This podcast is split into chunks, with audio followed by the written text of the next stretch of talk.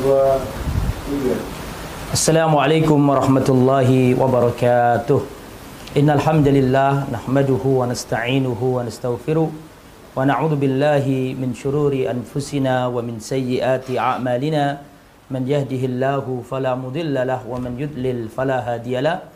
Wa asyhadu an la ilaha illallah wahdahu la syarikalah wa asyhadu anna Muhammadan abduhu wa rasuluh la nabiyya Allahumma salli wa sallim wa barik ala nabiyyina wa habibina Muhammadin wa ala alihi wa sahbihi wa man sara ala nahjihi ila yaumiddin amma ba'd. Taib ikhwatal iman, para pemirsa Ruang TV dan juga uh, kaum muslimin yang dirahmati oleh Allah Subhanahu wa taala. Alhamdulillah pada kesempatan yang baik ini setiap Kamis sore kita mengkaji ya sirah nabawiyah dan insyaallah pada pertemuan yang baik ini kita akan membahas masuk Islamnya dua singa Allah Subhanahu wa taala. Pada pertemuan yang lalu sudah kita jelaskan bagaimana terlunta-luntanya sahabat Rasulullah SAW. Mereka dihinakan, mereka disiksa, mereka dicemooh, mereka dibully, mereka diintimidasi. Tetapi adanya cobaan-cobaan yang bertubi-tubi itu Allah Subhanahu wa taala memberikan senyuman kepada kaum muslimin ya dengan masuk Islamnya dua singa Allah Subhanahu wa taala. Siapakah dua singa Allah tersebut? Yang pertama adalah uh, paman Rasulullah sallallahu alaihi wasallam, yaitu Hamzah bin Abdul Muttalib. Ya, Hamzah bin Abdul Muttalib adalah paman Rasulullah sallallahu alaihi wasallam sekaligus saudara sesusuan Rasulullah sallallahu alaihi wasallam. Dan kita tahu bahwa ketika Rasulullah sallallahu alaihi wasallam diangkat menjadi rasul umur 40 tahun, paman Nabi yang tersisa empat ya. Yang lainnya sudah banyak yang meninggal dunia. Jadi ketika Rasulullah umur 40 tahun diangkat menjadi rasul yang tersisa dari paman-paman Nabi cuma empat. Yang pertama adalah Abu Talib yang kedua Abu Lahab yang ketiga Hamzah bin Abdul Muttalib dan Abbas bin Abdul Muttalib nah, empat-empatnya ini yang pertama kali masuk Islam adalah Hamzah singanya Allah yang akan kita ceritakan ini bagaimana masuk Islamnya. Adapun paman Nabi yang lain yaitu Al-Abbas nanti masuk Islam ketika Fathu Makkah atau menjelang Fathu Makkah. Adapun paman Nabi yang dua Abu Lahab dan Abu Talib mati dalam keadaan kafir tidak masuk Islam. Taib, bagaimana kisah masuk Islamnya Hamzah bin Abdul Muttalib, paman Rasulullah SAW, singanya Allah, pendekar Islam. Bagaimana masuk Islamnya? Ceritanya pada waktu itu ikhwatal iman, ya tepatnya pada tahun ke-6 masa kenabian. Ya, tahun ke-6 berarti Rasulullah umur 46 tahun. Diangkat menjadi rasul ya selama 6 tahun baru paman beliau yang namanya Hamzah ini masuk Islam. Bagaimana ceritanya? Ceritanya pada waktu itu Abu Jahal ya gembong kekafiran ya dia adalah dedengkot kafir Quraisy suatu hari di Bukit Sofa dia menyakiti Rasulullah SAW. Abu Jahal ya mencela Rasul bahkan Abu Jahal memukul Rasulullah SAW sampai berdarah kepala Rasulullah SAW. Setelah berhasil melukai Rasulullah sampai berdarah, Abu Jahal pergi ke tempat kafir Quraisy biasanya berkumpul. Mereka datang sambil bangga, tertawa-tawa di tempat itu karena berhasil melukai Rasulullah Sallallahu Alaihi Wasallam, berhasil membuat Rasulullah berdarah. Maka Abu Jahal menyampaikan itu ke teman-temannya dengan bahagia, dengan senang, dengan puas. Kebetulan kejadian itu dilihat oleh seorang maula li Abdullah ibni Jud'an. Ada seorang mantan budak atau seorang budak wanita miliknya Abdullah bin Jud'an. Dia ini datang ke Hamzah. Pada waktu itu Hamzah pulang dari berburu. Sambil menenteng uh, busur panah dan anak panah. Maka ke, uh, bertemu sama budak ini. Dan budak ini mengatakan, Wahai Hamzah, kenapa engkau di sini? Sesungguhnya anak dari saudaramu, artinya keponakanmu, dilukai oleh Abu Jahal sampai berdarah-darah. Bagaimana engkau tidak membelanya? Keponakanmu dilukai sampai berdarah oleh Abu Jahal. Nah, maka timbullah semangat kekeluargaan. Mendidih darahnya siapa namanya? Uh, Hamzah ketika mendengarkan ponakannya dilukai. Ponakan sekaligus saudara sesusuan Rasulullah sama Hamzah. Maka Hamzah langsung membawa busurnya mencari Abu Lah, mencari Abu Jahal. Ketemulah Abu Jahal pada waktu itu ada di Masjidil Haram bersama orang-orang kafir yang banyak di situ sambil tertawa-tertawa menertawakan apa yang dilakukan oleh Abu Jahal kepada Rasulullah SAW. Mereka bangga sambil tertawa. Maka datanglah Hamzah bin Abdul Muttalib dengan membawa busur dan memukuli Abu Jahal ya, sampai berdarah-darah. Maka keluarganya Abu Jahal tidak terima.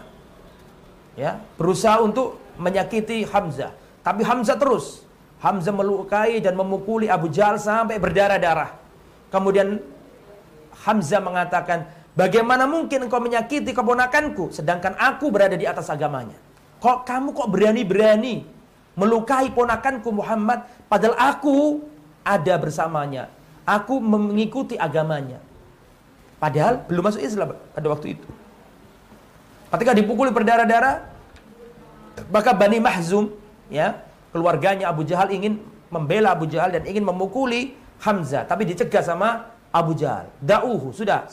Biarkan, biarkan. Karena aku telah memukul dan aku telah menghina keponakannya. Jangan dibalas lagi. Nah, setelah itu pulang ah, Hamzah ini. Hamzah ini mikir, aku ini masih kafir, tapi kenapa tadi kok aku mengatakan ya kepada Abu Jahal. Bagaimana kau melukai ponakanku padahal aku ikut bersamanya. Aku berada di atas agamanya. Jadi padahal itu omongan spontan saja.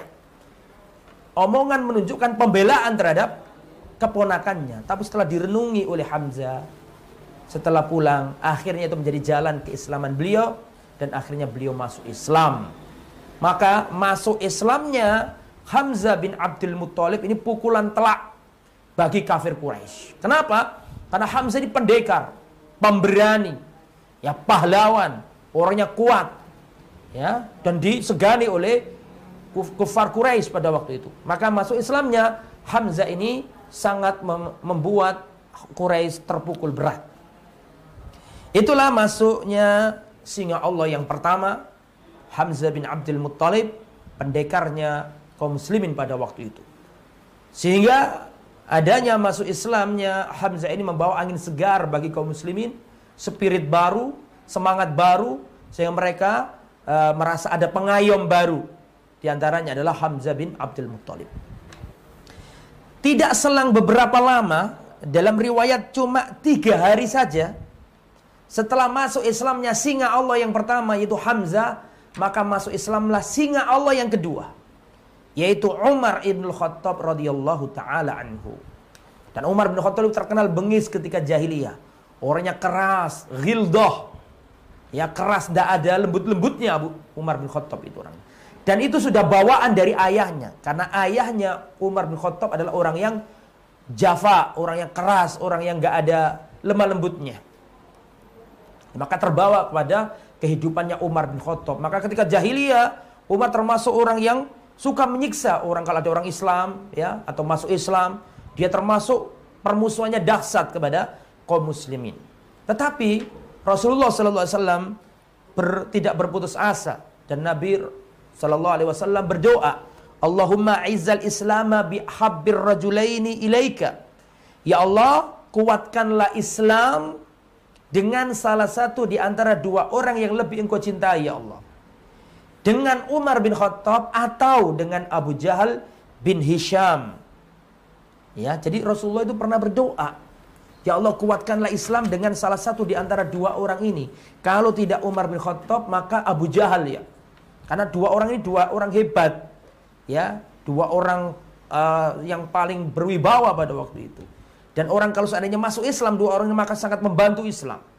Makanya Rasulullah SAW berdoa Allahumma aizzal Islam bi ahabbi ar-rajulaini ilaika.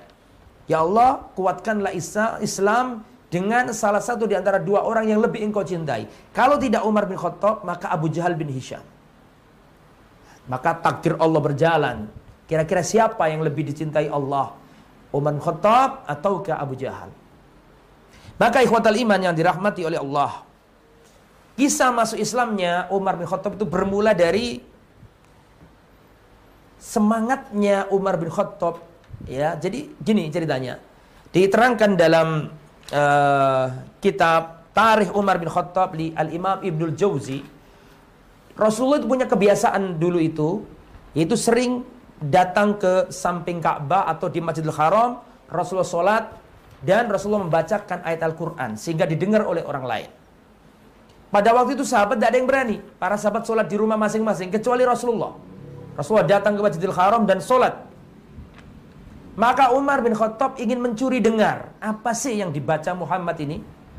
Maka pada waktu itu Umar bin Khattab bersembunyi di balik tirainya Ka'bah. Umar bin Khattab bersembunyi di tirainya Ka'bah. Wan nabiyyu qa'imun yusalli sedangkan Rasulullah berdiri salat. Faqad istaftaha surat al-Haqqah. Dalam solat itu Rasulullah membaca surat Al-Haqqah. Wa ma adraka mal Haqqah dibaca Rasulullah dengan bacaan yang bagus dan Rasulullah kalau baca Quran paling merdu di dunia ini. Rasulullah kalau baca Quran paling enak didengar. Maka didengarkan oleh Umar bin Khattab. Maka Umar bin Khattab terkagum-kagum dengan bacaannya Rasulullah. Karena orang Arab ngerti bahasa, ngerti sastra, ngerti keindahan Al-Quran. Maka terkagum-kagum dan Umar mengatakan, Hada wallahi syair. Yang diomongkan Muhammad ini Benar-benar syair, penyi, penyair berarti dia ini. Dia ini seorang sastrawan yang diomongkan benar-benar punya nilai sastra yang tinggi. Tiba-tiba di antara bunyinya Al-Qur'an yang dibaca Nabi itu innahu laqaulu rasulin karim. Sesungguhnya Al-Qur'an itu adalah ucapan rasul yang mulia. Maksudnya ya nah innahu laqaulu rasulin wa ma huwa biqauli syair. Al-Quran itu bukan syair. Jadi apa yang di hatinya Umar bin Khattab, loh kok indah sekali bacaannya ini. Kelihatannya ini seperti syair dan Muhammad adalah penyair. Langsung dijawab dengan firman Allah yang dibaca Nabi Muhammad. Wa ma huwa biqauli syair.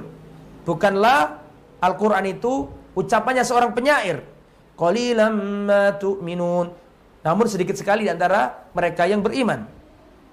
Maka akhirnya Umar mengatakan kahin. Kalau dia bukan penyair berarti dia itu kahin, dukun. Langsung Rasulullah melanjutkan ayat bunyinya wala biqauli kahinin. Dan Al-Qur'an ini bukan uh, ucapannya kahin atau dukun. Qalilan ma tadhakkarun tanzilun min rabbil alamin. Setelah mendengarkan itu semuanya, fawaqa al-islamu fi qalbi kata Umar Khattab. Maka Islam menancap di hatiku semenjak pertemuan itu.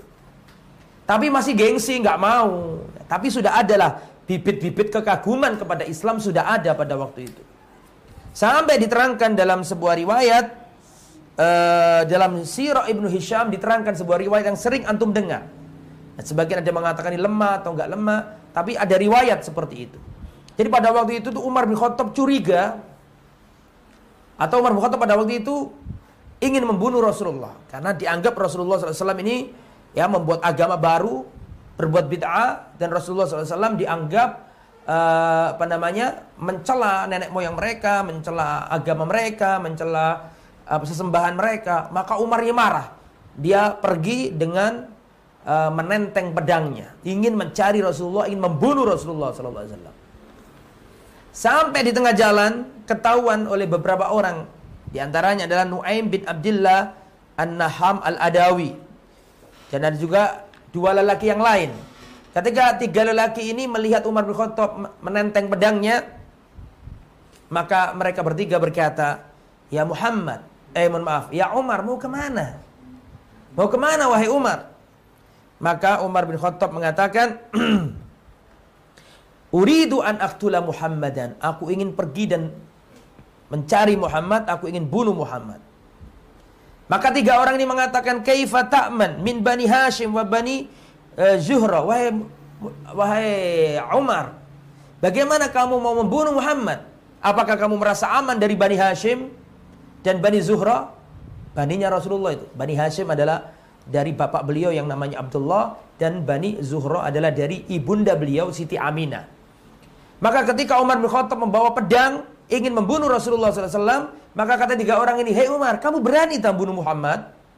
Kamu akan berhadapan dengan dua kabilah besar. Bani Hashim, keluarganya Abdullah, bapaknya Nabi. Dan Bani Zuhra, keluarganya Aminah, uh, uh, ibunda Rasulullah SAW. Apa kamu berani membunuh Muhammad? Apakah kamu merasa aman uh, dari balas dendamnya Bani Hashim dan Bani Zuhra? Akhirnya Umar diomong kayak gitu marah. Dan Umar mengatakan, Aku melihat kalian sudah murtad dari agama nenek moyang. Saya melihat kalian ini jangan-jangan ikut Muhammad.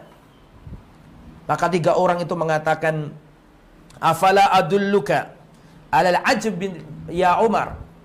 Wahai Umar, maukah kamu saya tunjukkan perkara yang lebih membuat engkau lebih takjub dari yang engkau dengarkan selama ini.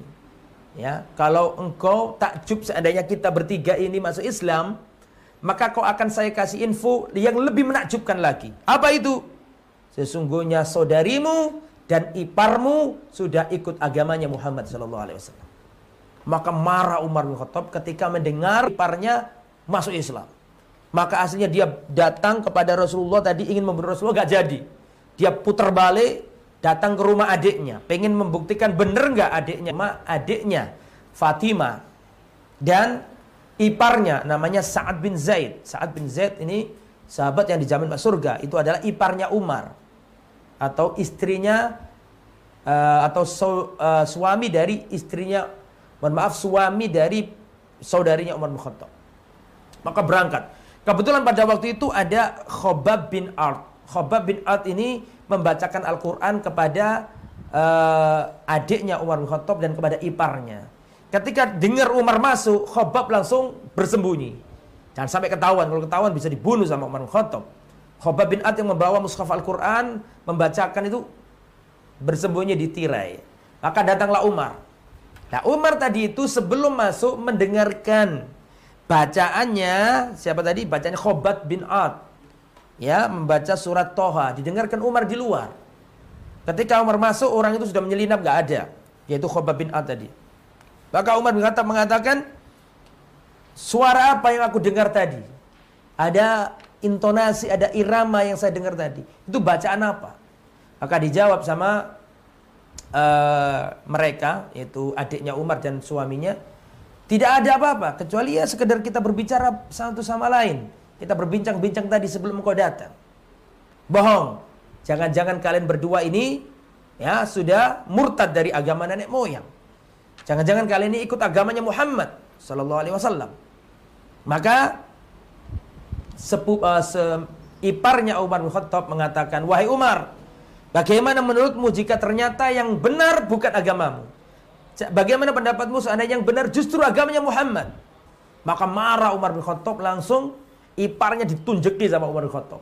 Ditendangi sama Umar bin Khattab sampai uh, terluka.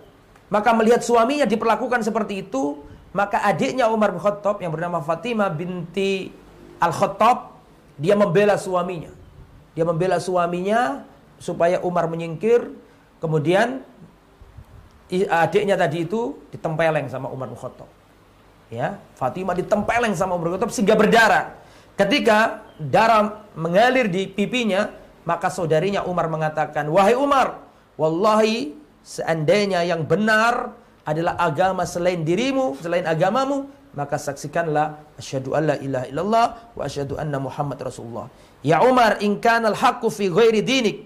Wahai Umar, sekiranya yang benar itu bukan ada pada ag agamamu artinya ada di agama lain yaitu Islam maka aku mulai detik ini masuk Islam asyhadu alla ilaha illallah wa asyhadu anna Muhammad Rasulullah maka Umar tambah sedih karena dia itu mencegah jangan sampai adiknya dan suaminya masuk Islam justru malah masuk, malah masuk Islam akhirnya Umar bin Khattab apa namanya uh, pesimis sudah putus asa ya akhirnya Umar bin Khattab mengatakan kalau begitu tolong bapak sini aku pengen dengarkan apa sih yang kalian baca tadi? Coba-coba aku mau lihat. Coba-coba aku mau dengar. Kata adiknya kamu harus mandi dulu.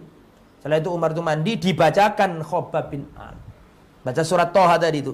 Bismillahirrahmanirrahim. Toha sampai ayat berbunyi Innani anallah la ilaha illa ana fa'budni wa aqimis salata lidzikri. Sesungguhnya aku adalah Allah, tiada yang berhak disembah kecuali aku. Sembahlah aku dan dirikanlah solat untuk mengingatku. Setelah sampai ayat itu Umar berkata, "Ma aksana hadzal kalam." Sungguh indah ucapan ini. Tolong tunjukkan aku di mana Muhammad. Aku ingin masuk Islam. Langsung Khobab bin Ad muncul dari ruangan itu setelah bersembunyi tadi. Dan Khobab bin Ad mengatakan, kabar gembira bagimu wahai Umar karena aku mendengar Rasulullah bersabda, Allahumma izzal islama bi ahabbir rajulaini ilaika ya Allah. Kuatkanlah Islam dengan salah satu di antara dua orang yang lebih engkau cintai. Kalau tidak Umar bin Khattab, maka Abu Jahal. Dan aku berharap engkau lah yang disebut Rasulullah orang yang akan masuk Islam itu. Maka Umar bin Khattab langsung menenteng pedangnya cari Rasulullah di mana. Dan pada waktu itu seperti kebiasaan Rasulullah ada di Darul Arkom. Darul Arkom adalah rumah khusus milik sahabat yang dijadikan markas untuk dakwah, markas kajian, markas menyampaikan Al-Qur'an, markas menyampaikan ilmu, menyusun rencana di situ yang mana ini tersembunyi dari penglihatan orang-orang kafir. Akhirnya apa yang terjadi? Umar mendatangi markas itu sambil menenteng pedang. Ya, ketika ada di depan pintu Umar mengetuk pintu, tok tok tok tok. Maka orang yang ada di rumah itu, para sahabat melihat ternyata Umar bin Khattab yang datang. Maka mereka takut. Dikira Umar mau seperti kebiasaannya, orang yang jahat, orang yang keras, orang yang uh, tidak ada lembutnya sama sekali. Ketika lihat Umar yang datang, maka mereka ketakutan. Para sahabat. Lah Hamzah sudah masuk Islam pada waktu itu, Hamzah ada di tempat itu. Apa yang dilakukan Hamzah ketika mendengar bahwa yang datang adalah Umar bin Khattab? Ini singa ketemu singa ini. Singa yang satu sudah masuk Islam bersama kaum muslimin di Darul Arkom. Tapi ada singa yang lain yang ada di luar pintu. Maka kata Hamzah, coba lihat siapa yang datang itu. Umar. Maka orang-orang ketakutan. Ketika melihat orang ketakutan, Hamzah mengatakan, karena sama-sama singanya ini, sama-sama pendekarnya.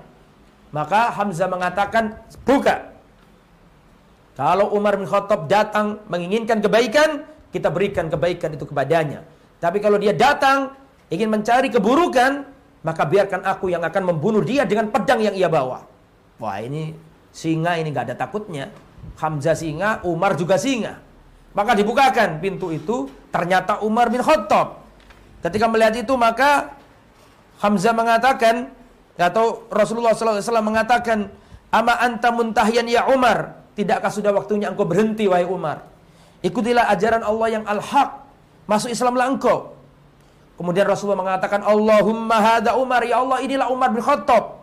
Ya Allah, kuatkanlah Islam dengan kehadiran Umar bin Khattab ini, ya Allah. Ketika mendengarkan doa Rasulullah seperti itu, Umar langsung mengucapkan, Asyhadu an la ilaha illallah, wa asyhadu anna Muhammad Rasul, wa asyhadu annaka Muhammad Rasulullah. Aku bersaksi tiada yang berhak disembah selain Allah dan aku bersaksi Nabi Muhammad adalah utusan Allah. Setelah itu penghuni Darul Arqam ini takbir semuanya. Allahu Akbar karena Umar bin Khattab masuk Islam. Para sahabat senang semuanya. Ini adalah pertolongan yang sangat dahsyat. Baru kemarin tiga hari yang lalu Hamzah masuk Islam sehingga Allah yang tangguh pendekar. Tiga hari berikutnya singa Allah yang lain masuk Islam yaitu Umar bin Khattab radhiyallahu anhu. Sehingga ini adalah sangat uh, luar biasa ya bagi kaum muslimin karena dengan adanya dua singa ini Islam semakin terangkat. Sebagaimana doanya Rasulullah, ya Allah kuatkanlah Islam dengan Umar bin Khattab. Maka terbukti ya bahkan Abdul bin Mas'ud mengatakan dahulu kami tidak ada yang berani sholat di Masjidil Haram Sampai Umar bin Khattab masuk Islam, baru kami terang-terangan sholat di Masjidil Haram. Karena adanya masuk Islamnya Umar itu membawa motivasi dan semangat baru ditambah masuk Islamnya uh, Hamzah bin Abdul Muttalib. Jadi ada dua singa yang masuk Islam. Nah, Umar bin Khattab setelah masuk Islam, beliau teringat bagaimana kerasnya dulu, bagaimana beliau dulu termasuk orang yang ikut berbuat kasar kepada kaum muslimin, maka dia tidak ingin masuk Islam secara sembunyi-sembunyi. Dia cari ya, siapa orang kafir Quraisy yang paling dahsyat permusuhannya. Jadi mikir setelah masuk Islam, Umar ingin menebus kesalahannya. Dan Umar mencari tahu dan mengingat-ingat kira-kira orang kafir Quraisy yang paling bengis, paling sengit, paling ganas, kira-kira siapa? Lah masuk di kepalanya Umar bin Khattab yang paling sengit, paling dahsyat, paling bengis adalah Abu Jahal. Maka apa yang dilakukan Umar bin Khattab? Gak pakai lama. Umar datang ke rumahnya Abu Jahal. Datanglah Umar bin Khattab ke rumahnya Abu Jahal. Yang mengetuk pintu. Ketika tahu yang datang adalah Umar bin Khattab, maka disambut oleh Abu Jahal, "Marhaban, selamat datang wahai Umar bin Khattab." Dikira belum masuk Islam. Ya. Dan biasanya kalau ada orang masuk Islam, maka berusaha jangan sampai kelihatan Abu Jahal. Karena kalau ada orang masuk Islam dan kelihatan Abu Jahal, pasti akan dipukuli, pasti akan disiksa, pasti akan disakiti. Itu orang lain, tidak berlaku bagi Umar bin Khattab. Maka apa yang terjadi Umar bin Khattab ketika masuk Islam dia ingat-ingat siapakah orang kafir Quraisy yang paling jahat. Maka ketemu jawabannya adalah Abu Jahal. Maka yang dilakukan Abu, uh, Umar bin Khattab bukan menghindari Abu Jahal, bukan. Justru Umar bin Khattab datang menemui Abu Jahal. Langsung ke rumahnya. Mengetuk pintu, ya, terus disambut sama Abu Jahal ketika dibukakan pintu, langsung Umar bin Khattab mengatakan asyhadu alla ilaha illallah wa asyhadu anna Muhammad Rasulullah. Aku bersaksi tiada yang berhak disembah selain Allah dan Nabi Muhammad utusan Allah. Aku masuk Islam. Aku beriman kepada Muhammad. Kewaget tuh. Siapa yang kaget? Abu Jahal langsung pintu dibanting di depannya Umar bin Khattab. Karena mau mukul, ya nggak berani juga Abu Jahal. Di pendekar kok sama-sama orang-orang uh, apa namanya sama-sama orang kerasnya itu. Maka seandainya itu bukan Abu seandainya itu bukan Umar bin Khattab, mungkin di tempat itu juga Abu Jahal sudah nempilingi orang itu. Nampar, memukul orang itu. Tapi karena di hadapannya itu Umar bin Khattab, langsung pintunya yang dibanting untuk ditutup. Ya. Nah, setelah itulah terang-terangan Umar bin Khattab nggak mau sembunyi-sembunyi masuk Islam. Padahal biasanya kalau ada orang masuk Islam sembunyi karena nggak berani. Kalau Umar rendah, langsung jantan musuh yang paling keras justru didatangi Umar bin Khattab. Dan langsung dikasih tahu bukan dari orang lain, langsung Umar sendiri yang kasih tahu Abu Jahal. Aku masuk Islam. Apa oh cari arek persebaya kan ngono. Cari arek bonek kan. Nek aku masuk Islam apa apa awakmu gitu loh maksudnya. Bahasa Surabaya nih ngono. Apa wani dah awakmu mukul aku. Aku lo masuk Islam, terang-terangan Umar bin Khattab. Ya, terang-terangan gak disembunyikan. Lah, setelah itu Umar mikir, Umar ini ingin keislamannya benar-benar tersiar di seantero Makkah. Umar nggak mau sembunyi-sembunyi dalam hal ini. Maka Umar Khattab mengingat-ingat siapakah orang kafir Quraisy yang panjang lidahnya. Siapakah orang kafir Quraisy yang paling cepat menyebarkan berita. Setelah diiling-iling, diingat-ingat, ketemu orang yang paling cepat menyebarkan berita namanya Jamil bin Ma'mar al-Jumahi. Ya, Jamil bin Ma'mar al-Jumah ini terkenal orang yang suka menyebarkan berita-berita begitu loh ya. Maka Umar gak tanggung-tanggung datang ke orang ini, Jamil bin Ma'mar al-Jumahi. Setelah di hadapannya, maka Umar bin Khattab mengatakan, "Ya Jamil bin Ma'mar al-Jumahi, aku berikan kepadamu berita bahwa sekarang ini aku Umar bin Khattab masuk Islam. Asyhadu alla ilaha illallah wa asyhadu anna Muhammad Rasulullah." Ketika Jamil bin Ma'mar al-Jumah ini mendengarkan Umar berkata bahwa dia masuk Islam, gak balas omongan. Tapi dia langsung berangkat di Masjidil Haram dan berteriak lantang di hadapan manusia. Ya, tadi itu kan, bahwa orang ini adalah orang yang paling cepat untuk menyebarkan berita. Ketika Umar Khattab mengatakan, wahai Jamil, aku masuk Islam. Asyhadu alla ilaha illallah wa asyhadu anna Muhammad Rasulullah. Ketika mendengarkan ucapan Umar Khattab, ini Jamil gak bantah. Bener tak kamu ini? Masa sih? Enggak, gak pakai. Langsung dia lari di Masjid Nabawi, eh Masjidil Haram, dia berteriak lantang, "Wahai orang-orang wahai orang-orang Quraisy, sesungguhnya Umar telah murtad dari agama nenek moyang." Soba'a Umar, Umar telah ikut agamanya Muhammad, dia telah murtad dari agama kita. Langsung Umar bin Khattab di situ. Lah, dia dusta, aku tidak murtad. Justru aku masuk Islam. Justru aku masuk Islam. Nah, siapa yang berani? Akhirnya duel di situ. Terang-terangan orang duel sama Umar bin Khattab, mereka keroyokan. Dilayani sama Umar bin Khattab sampai berjam-jam sampai matahari ada di atas kepala-kepala mereka. Artinya terjadi duel sengit antara singa Allah dengan dengan uh, serigala-serigala kafir Quraisy ini. Ya. Itulah Umar bin Khattab ya. Pemberani singa Allah Umar bin Khattab radhiyallahu taala anhum. Makanya Rasulullah wasallam pernah bermimpi. Dalam mimpi itu Rasulullah wasallam pernah melihat timbangan. Rasulullah pernah bermimpi melihat timbangan. Kemudian kata Rasulullah, aku melihat aku itu ditimbang dengan seluruh umatku. Maka aku melihat aku lebih berat dari seluruh umatku.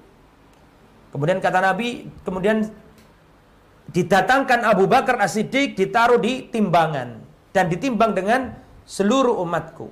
Maka aku melihat Abu Bakar As-Siddiq lebih berat dari seluruh umatku. Kemudian didatangkan Umar bin Khattab ditaruh di salah satu sisi timbangan dan umatku di sisi timbangan yang lain terus ditimbang. Maka Umar bin Khattab lebih berat dari umatku.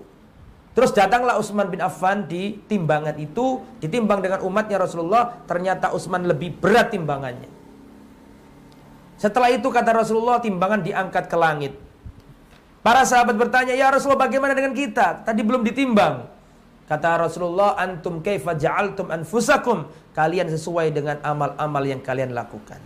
Dan di situ Umar bin Khattab disebutkan nomor dua setelah Abu Bakar As-Siddiq.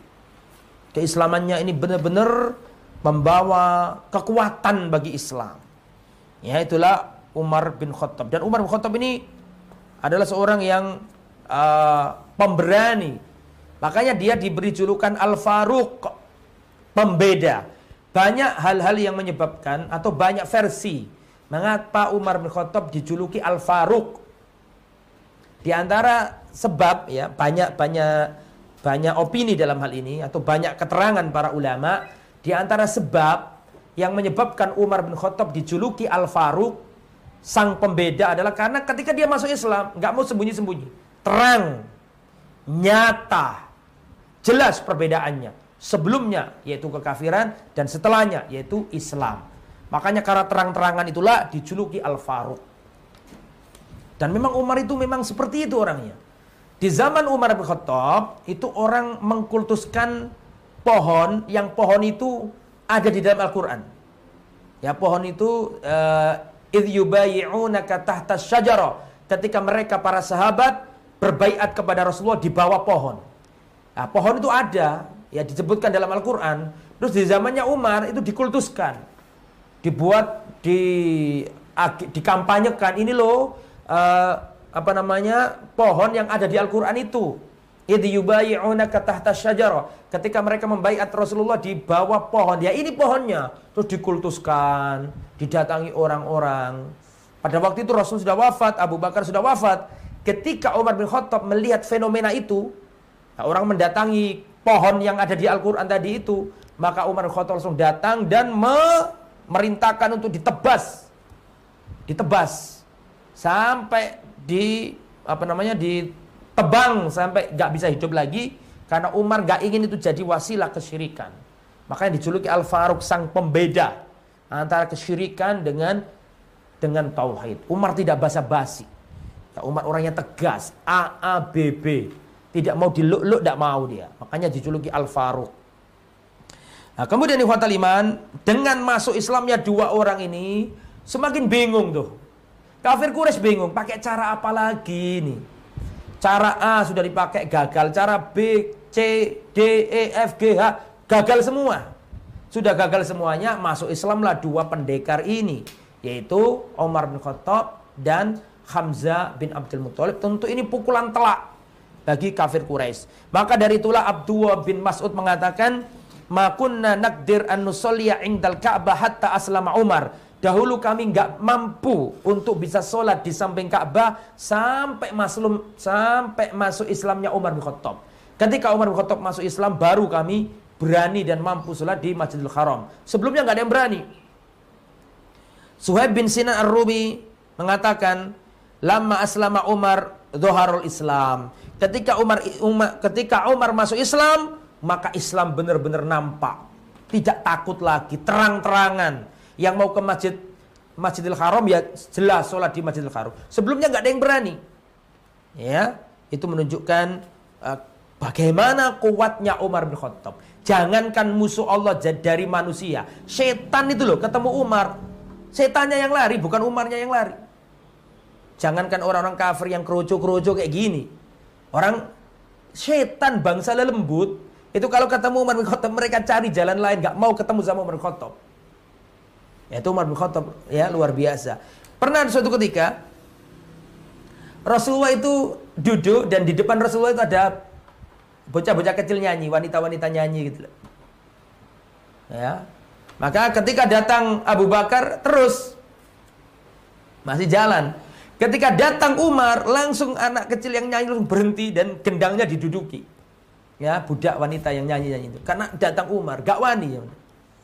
Ketika ada para ummahat, para akhwat, para sahabiat datang ke Rasulullah, tanya A, tanya B, tanya C, bertanya-tanya tentang agama di depan Rasulullah. Ketika datang Umar bin Khattab, langsung para wanita ini bersembunyi semuanya. Padahal ada Rasulullah gak, gak takut. Dan uh, Rasulullah berkata, wahai Umar, ini akhwat-akhwat sahabiat dari tadi ini di sini tanya sesuatu. Ketika engkau datang, mereka sembunyi semuanya di mereka sembunyi semuanya. Jadi itulah Umar bin Khattab. Ya, Umar bin Khattab uh, ditakuti oleh musuh-musuh Allah. Dan Umar bin Khattab itu wali, banyak karomanya. Ya nanti kalau kisah tentang uh, uh, sirah sahabat bisa diceritakan lebih detail tentang Umar bin Khattab. Tapi kita tidak membahas tentang sirah sahabat. Kita sedang membahas tentang sirah Nabi ya. Nah, kemudian dengan masuk Islamnya Umar bin Khattab ini dan juga Hamzah bin Abdul Muthalib dua singanya Allah ini benar-benar pukulan telak bagi kafir Quraisy. Akhirnya ada seorang dari kafir Quraisy ingin ingin apa membendung dakwah Nabi dengan cara persuasif. Dengan cara yang lembut menawarkan hal-hal yang dianggap itu bisa membuat Rasulullah uh, jinak lah gitu atau membuat Rasulullah itu luluh hatinya. Dia adalah seorang uh, yang bernama Utbah bin Robi'ah. Ya, Utbah bin Robi'ah. Utbah bin Robi'ah ini pendekarnya kafir Quraisy. Dia ngomong kepada Abu Jahal, ngomong sama Umayyah bin Khalaf, para pendekar-pendekar atau dedengkot kekafiran itu. Ngomong begini, "Wahai saudara-saudaraku, orang-orang Quraisy, ini Muhammad ini tambah hari tambah banyak. Ya. Pendukung mereka semakin banyak, yang masuk Islam semakin banyak. Maka kita harus berusaha mencari jalan bagaimana menyetop dakwanya Muhammad. Kita cari cara pakai cara keras kita nggak berhasil. Cara intimidasi kita nggak berhasil. Dengan cara mengolok-ngolok kita nggak berhasil. Bagaimana kalau aku punya usul wahai Abu Jahal dan orang-orang orang-orang Quraisy lainnya? Aku punya usul. Bagaimana kalau aku datang kepada Muhammad terus aku tawarkan kepada dia ya perkara-perkara dunia agar dia berhenti dari berdakwah. Barangkali dia mau dengan tawaran-tawaran itu. Bagaimana menurut kalian? Maka kata Abu Jahal dan teman-temannya, "Oh, silakan. Dicoba dulu barangkali berhasil." Ya, maka berangkatlah Utbah bin Rabi'ah, ya kunianya Abdul Walid kepada Rasulullah. Setelah di depan Rasulullah maka berkata, Ya bena akhi, wahai anak saudaraku, wahai keponakanku. Nah, ini kan menunjukkan lembut ini. Pakai bahasa-bahasa santun, bahasa-bahasa bujukan, bahasa bahasa-bahasa ya me, me, agar Rasulullah itu mau gitu loh. Ya Rasul, ya Muhammad, ya bena akhi, wahai anak saudaraku, wahai ponakanku. Sesungguhnya engkau, sebagaimana engkau ketahui kedudukanmu di tengah-tengah kami. Kami semuanya dahulu mencintaimu. Kami dahulu menjulukimu Al-Amin. Kamu adalah orang yang baik di tengah-tengah kami. Kami tahu nasabmu, kami tahu keturunanmu. Kami kami tahu kamu dulu itu orang baik. Tapi sekarang engkau membawa agama baru mencela nenek moyang kami, mencela patung-patung kami, mencela agama kami, memporak-porandakan persatuan kami. Jika engkau berkenan wahai ponakanku, aku ingin memberikan kepadamu tawaran-tawaran jika engkau berkenan. Maka Rasulullah berkata, "Kul ya Abul Walid asma'." Kul ya Abul Walid asma'. Silakan engkau ucapkan wahai Abul Walid Utbah bin Rabi'ah, aku setia mendengarkannya. Maka berkatalah Al-Walid uh, Al-Utbah uh, Utbah bin Rabi'ah menyampaikan tawaran-tawaran dunianya dan mengatakan, "Ya bena akhi, in kunta innama turidu bima ji'ta bihi min hadzal amr malan jama'na laka min amwalina hatta takuna hatta takuna aktarona malan. Wahai ponakanku, kalau yang kamu inginkan dari dakwah ini agar kamu menjadi orang yang kaya, ingin mendapatkan harta yang banyak, maka mulai detik ini kami akan mengumpulkan harta-harta kami, kami serahkan kepadamu sehingga kami, kamu menjadi orang yang paling kaya raya di kota Mekah. Jika kamu ingin mendapatkan kemuliaan dengan apa yang kamu dakwakan itu, kamu menjadi seorang pemimpin, kamu dimuliakan, maka kami orang-orang Mekah sepakat menjadikan kamu raja Mekah, sehingga kami nggak bisa memutuskan perkara kecuali engkau yang memutuskan. Seandainya engkau menginginkan ini, menginginkan itu, kami kafir Quraisy akan melunasinya untukmu. Kami akan sepakat yang menjadikan engkau orang yang terbaik, menjadi pemimpin paling kaya, paling terhormat. Silakan. Tapi tolong wahai ponakanku, berhentilah dalam dakwamu. Minta apa kami turuti. Minta kaya raya kami turuti. Minta pangkat jabatan. Akan kami jadikan kau Raja Mekah. Orang yang paling ter... Kalau memang engkau adalah dapat gangguan jin, kami akan datangkan kepadamu tabib yang paling ahli untuk menyembuhkan penyakitmu. Tapi tolong wahai ponakanku. Didengarkan sama Rasulullah. Setelah itu Rasulullah berkata, akad Akad faraghta ya Abul Walid. Apakah sudah selesai wahai Abul Walid engkau sampaikan tawaranmu? Sudah wahai ponakanku. Maka Rasul mengatakan fasma' minni sekarang gantian izinkan aku berbicara kepadamu. Maka Utbah Abul Walid berkata silakan. Maka dijawab oleh Rasulullah pakai ayat Al-Qur'an. Bismillahirrahmanirrahim. Hamim tanzilum minar rahmanir rahim. Kitabun fussilat ayatuhu Qur'anan Arabiyan liqaumin ya'lamun. Liqaumin ya'lamun. Basyiran wa nadhira. Fa'arad fa'arad aktsaruhum fahum la yasma'un. Qalu qulubuna fi akinnatin mimma tad'una ilaihi. Disebutkan oleh Rasulullah. Dan Utbah bin Rabi'ah ini orang Arab asli ngerti sastra ngerti keindahan bahasa Arab ketika dibacakan bismillahirrahmanirrahim hamim tanzilum minar rahmanir rahim Kitabun fussilat ayatuhu Qur'anan Arabiyan liqaumi ya'lamun. Ketika dibacakan Rasulullah ayat-ayat Al-Qur'an ini, maka terkagum-kagum. Siapa yang terkagum-kagum? Utbah bin Rabi'ah. Wahai Utbah bin Rabi'ah, engkau sudah mendengar apa yang engkau dengar. Engkau sudah mendengar apa yang aku bicarakan kepadamu. Artinya Rasulullah nggak mau nerima tawaran itu. Terus pulang, Utbah ini pulang, datang ke gerombolannya. Ya, datang ke gerombolannya tadi, dari kejauhan dilihat Abu Jahal. Dari kejauhan dilihat sama Abu Jahal. Lihat-lihat orang yang baru datang ini. Wajah ketika berangkat sudah beda dengan wajah ketika pulang. Berangkatnya semangat ingin nawari Muhammad. Ketika pulang wajahnya berubah, kata Abu Jahal ini. Ketika sampai di tempat itu Abu Jahal berkata, "Wahai Utbah bin Rabi'ah, wahai Al-Walid, ya, apa yang uh, engkau bicarakan dengan Muhammad? Apa hasilnya? Ya, apa hasilnya? Dan apakah Muhammad setuju dengan tawaranmu-tawaranmu itu? Dan apa yang terjadi? Apa yang kamu dengar dari Muhammad? Maka dijawab sama Utbah bin Rabi'ah, "Warai inni sami'tu qawlan wallahi ma sami'tu mithlahu qat, wallahi ma huwa bisy'ri wala bisihri wala bil kahana." Demi Allah aku tadi baru mendengarkan ucapan yang tidak pernah aku mendengarkan ucapan seperti itu. Dan aku tahu itu bukan syair, bukan syair, dan aku tahu itu bukan perdukunan, dan aku tahu itu bukan itu bukan apa namanya sihir, bukan sihir, bukan syair, bukan perdukunan. Wahai orang-orang Quraisy, aku ingin punya pendapat dan dengarkanlah pendapatku ini. Saya sudah mendengarkan dari Muhammad, aku sudah menawari Muhammad, izinkan aku menyampaikan sesuatu kepada kalian. Taatilah aku, dengarkan dan taatilah aku. Kalau aku punya ide, biarkanlah Muhammad berdakwah, terserah dia. Wallahi aku sudah mendengarkan ucapannya. Biarkan saja Muhammad berdakwah. Jika Muhammad ini pendusta, toh nanti orang Arab lainnya yang membunuhnya. Gak usah kita yang membunuh. Nanti kalau kita yang membunuh, kita urusannya sama Bani Hashim dan Bani Zuhra, keluarga besarnya Rasulullah SAW. Kata Utbah bin Rabi'ah, sudahlah biarkan dia berdakwah.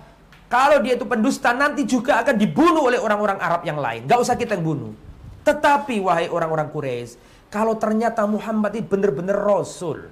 Seandainya Muhammad ini benar-benar nabi, loh, yang seneng kan kita juga.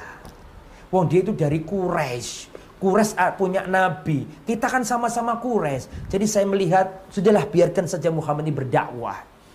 Mendengar omongan itu, Abu Jahal marah dan Abu Jahal mengatakan, Saharoka Muhammad, ya Abul Walid. Wahai Abul Walid, engkau sudah disihir Muhammad. Sehingga engkau punya pendapat seperti itu. Nah, jadi itu hampir, jadi hampir ya tahulah yang benar sebenarnya itu. Ya, akhirnya nggak mau masuk Islam. Dan terus mereka apa namanya uh, semakin sengit permusuhan. Termasuk Abu Jahal. Abu Jahal itu ya sudah siap-siap ngomong sama teman-temannya di Masjidil Haram. Aku punya keinginan kita tunggu Muhammad, dia sholat, kalau sujud, maka aku akan bunuh dia. Maka setelah itu Rasulullah datang. Rasulullah SAW datang ketika Rasulullah sujud, maka datanglah siapa namanya Abu Jahal ya dengan membawa batu ingin menimpakan batu itu kepada Rasulullah ketika Rasulullah sedang sujud. Tiba-tiba Allah Subhanahu wa taala memerintahkan ya ada sesuatu yang menghalanginya sehingga Abu Jahal lari terbirit-birit ke teman-temannya. Maka dilihat sama teman-temannya, "Ada apa kau ini?" Katanya mau bunuh Muhammad. Kok balik ke sini? Kata uh, Abu Jahal, "Aku tadi melihat unta yang memiliki taring yang tajam dan menghalang-halangi aku dan ingin memakan aku." Kata Rasulullah SAW, "Dalika Jibril." Itulah Jibril. Seandainya dia, dia tadi mendekat kepadaku, niscaya dia akan menyambar Abu Jahal. Nah, di sini eh, atau ini riwayat diriwayatkan oleh Ibnu Hisham dan dicantumkan oleh Imam uh, Al-Mubarak Furi. Ya, itu ikhwatal iman terakhir sebelum kita tutup. Jadi setelah itu orang kafir Quraisy sudah kehilangan cara gimana lagi ini. Sudah pakai cara A, cara B, gagal semua. Sampai akhirnya ada seorang namanya Nadir bin Harith.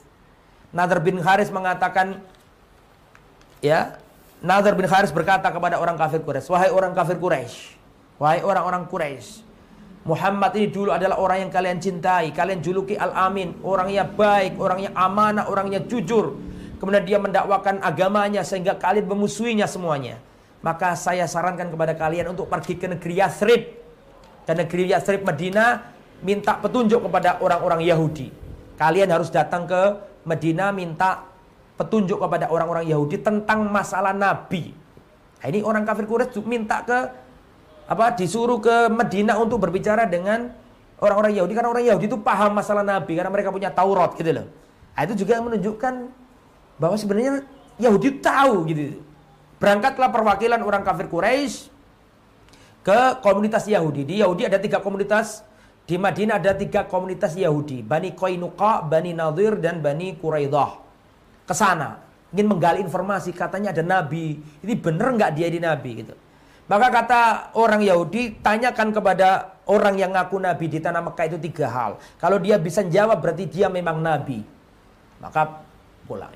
Pulanglah mereka menanyakan tiga hal. Yang pertama tiga hal itu yang pertama katanya nah, tanyakan kepada Muhammad tentang para pemuda yang dikejar-kejar oleh orang kafir yang masuk gua itu bagaimana ceritanya Adapun yang nomor dua, tanyakan ke Muhammad tentang orang yang me, apa namanya orang yang telah mengelilingi dunia dengan keadilan dan menaklukkan barat dan timur. Yang ketiga, tanyakan ke Muhammad tentang ruh.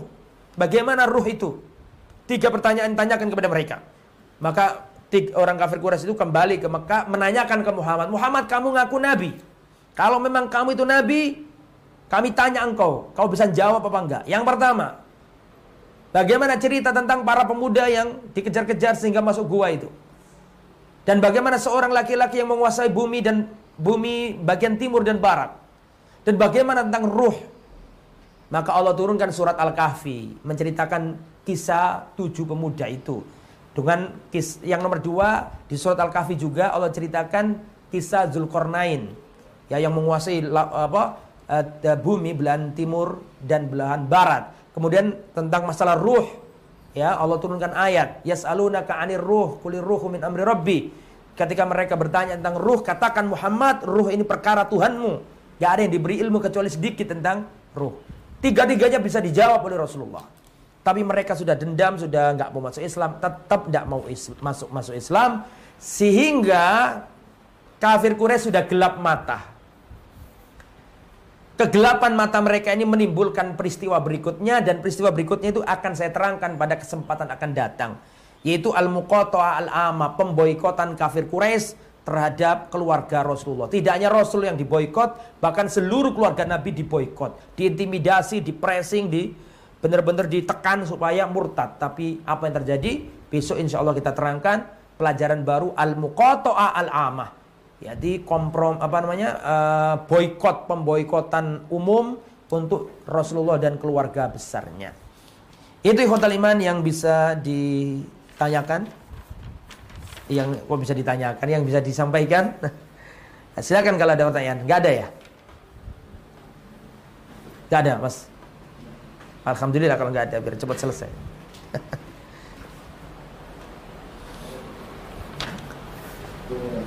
Ya, belum ada pertanyaan Alhamdulillah dan insya Allah cukup ya. Insya Allah pada pertemuan akan datang kita akan bahas al-muqata'a al-ama pemboikotan umum yang dilakukan kafir Quraisy kepada uh, keluarga besar Rasulullah sallallahu alaihi wasallam. Semoga apa yang disampaikan bermanfaat dan semoga dengan mempelajari sirah Rasulullah kita semakin paham bagaimana perjuangan Rasulullah dan kita semoga bisa meneladani beliau dan meneruskan perjuangan beliau. Terima kasih banyak atas uh, perhatiannya. Mudah-mudahan apa yang kita laksanakan pada sore hari ini diberkahi oleh Allah dan bermanfaat uh, dan menjadi pemberat timbangan amal kebaikan kita di akhirat kelak. Semoga bermanfaat. Subhanakallahumma bihamdika asyhadu an la ilaha illa anta astaghfiruka wa atubu ilaik. Wassallallahu ala nabiyyina Muhammad wa ala alihi wa sahbihi ajma'in. Wa akhiru da'wana alhamdulillahi rabbil alamin. Wassalamu alaikum warahmatullahi wabarakatuh.